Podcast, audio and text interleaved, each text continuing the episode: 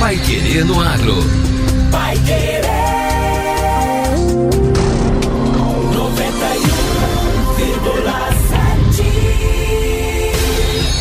91,7. Bom dia, hoje é quarta-feira, 7 de outubro de 2020. Bem-vindo a você que está chegando agora a 91,7. Eu sou o Victor Lopes. E eu sou o José Granado. Começa agora a edição número 136 do Pai Querer no Agro.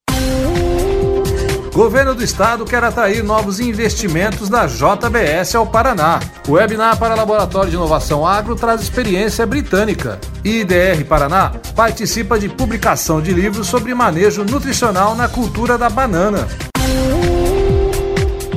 Pai Querer no Agro. Oferecimento Cocamar.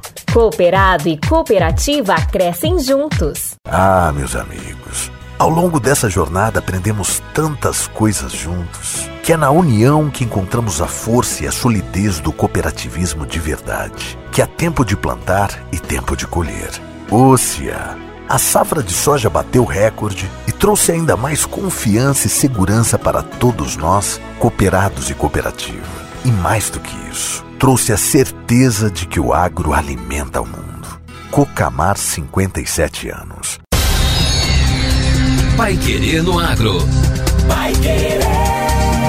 O Jornal do Agronegócio. 91,7. Governador Carlos Massa Ratinho Júnior conversou nesta semana com o CEO da JBS, Wesley Filho, para tratar de novos investimentos da empresa no Paraná. A companhia, que é uma das líderes globais na indústria de alimentos e teve o maior faturamento deste setor no Brasil, planeja um grande investimento na industrialização das cadeias de frango e suínos nos próximos anos. As principais premissas do plano de investimento, que ainda está sendo elaborado, foram apresentadas pelo executivo da empresa. A perspectiva é gerar milhares de empregos com ampliações e construção de novas fábricas. Além disso, a companhia estima incorporar quase mil produtores rurais à sua base de fornecedores. O governador Ratinho Júnior destacou o que definiu como olhar cuidadoso da empresa com o Paraná e sugeriu que os investimentos em novas plantas aconteçam em municípios com baixo índice de desenvolvimento humano,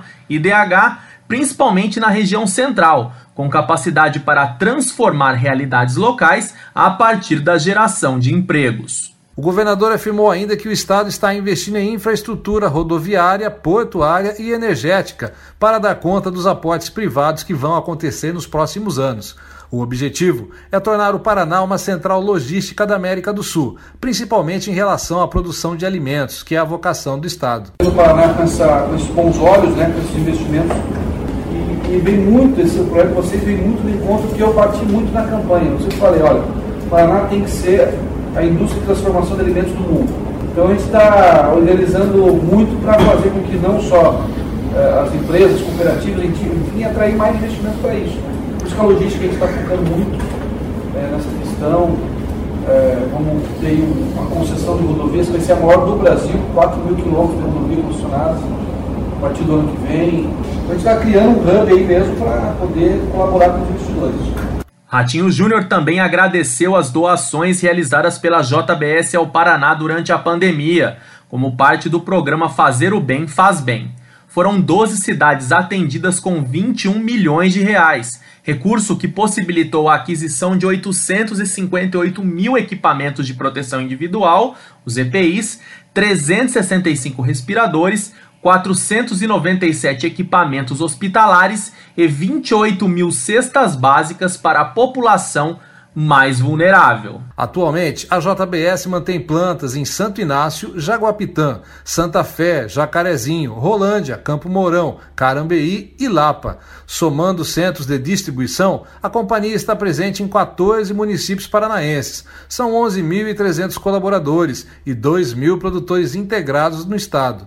Os projetos já estão dentro do conceito de área livre de febre aftosa sem vacinação, conquistada pelo Paraná junto ao Ministério de Agricultura, Pecuária e Abastecimento, o que gera potencial para as empresas com plantas locais atenderem novos mercados asiáticos, como Japão e Coreia do Sul. A JBS também apresentou ao governador o projeto Juntos pela Amazônia, que investe na conservação e crescimento econômico sustentável na região.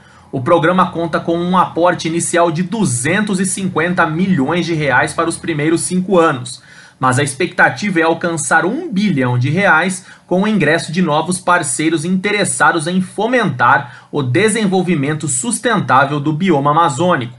O projeto foca na conservação e uso sustentável da floresta e melhoria da qualidade de vida da população que nela reside.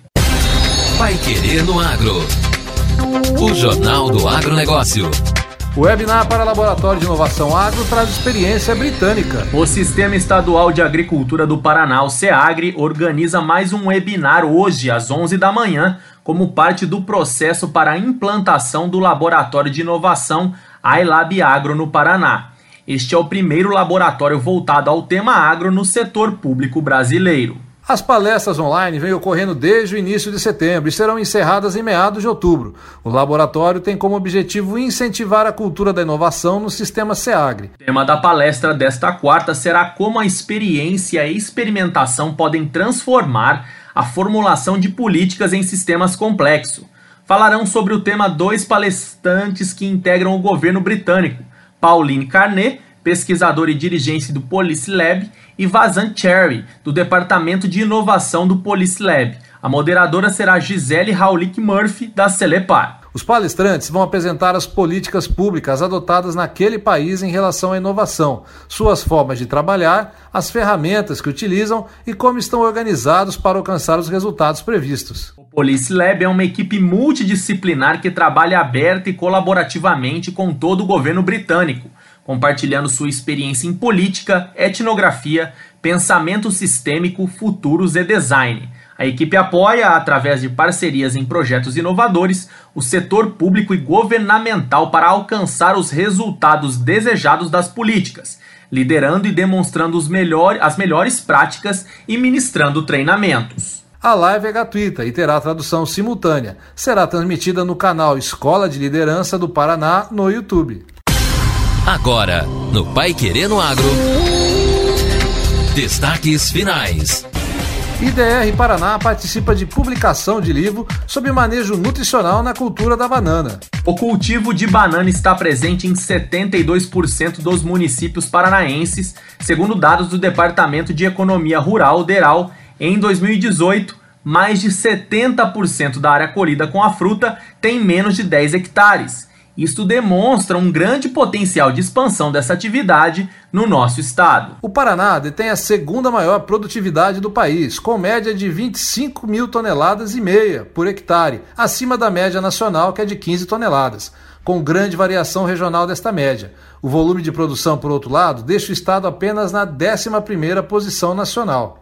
Neste contexto, o IDR Paraná colaborou na publicação do capítulo do livro Calagem, Adubação e Valores de Referência de Nutrientes na Cultura da Banana, que tem como autores José Aridiano Lima de Deus, que é extensionista aqui do IDR Paraná, Gelton Geraldo Fernandes Guimarães, pesquisador da Ipagre em Santa Catarina, e Danilo Eduardo Rosani, que é professor da Unesp e da Universidade Federal do Paraná. Segundo o extensionista José Aridiano, o capítulo traz informações científicas e atualizadas sobre o manejo nutricional da banana numa linguagem técnica direcionada para profissionais do campo. O objetivo futuro da cooperação entre as empresas é desenvolver ferramentas de monitoramento e diagnóstico do estado nutricional de bananais específicas para a região sul do Brasil. Para informações sobre como adquirir, acesse geapasses.com.br, geapasses.com.br. E termina aqui a edição número 136 do Pai Querendo Agro. E nós voltamos amanhã com mais notícias do agro aqui do estado e também do Brasil, aqui na 91,7. Até mais. Até amanhã. Você ouviu Pai Querendo Agro. Pai Querer. O Jornal do Agronegócio. Contato com o Pai Querendo Agro pelo WhatsApp 999941110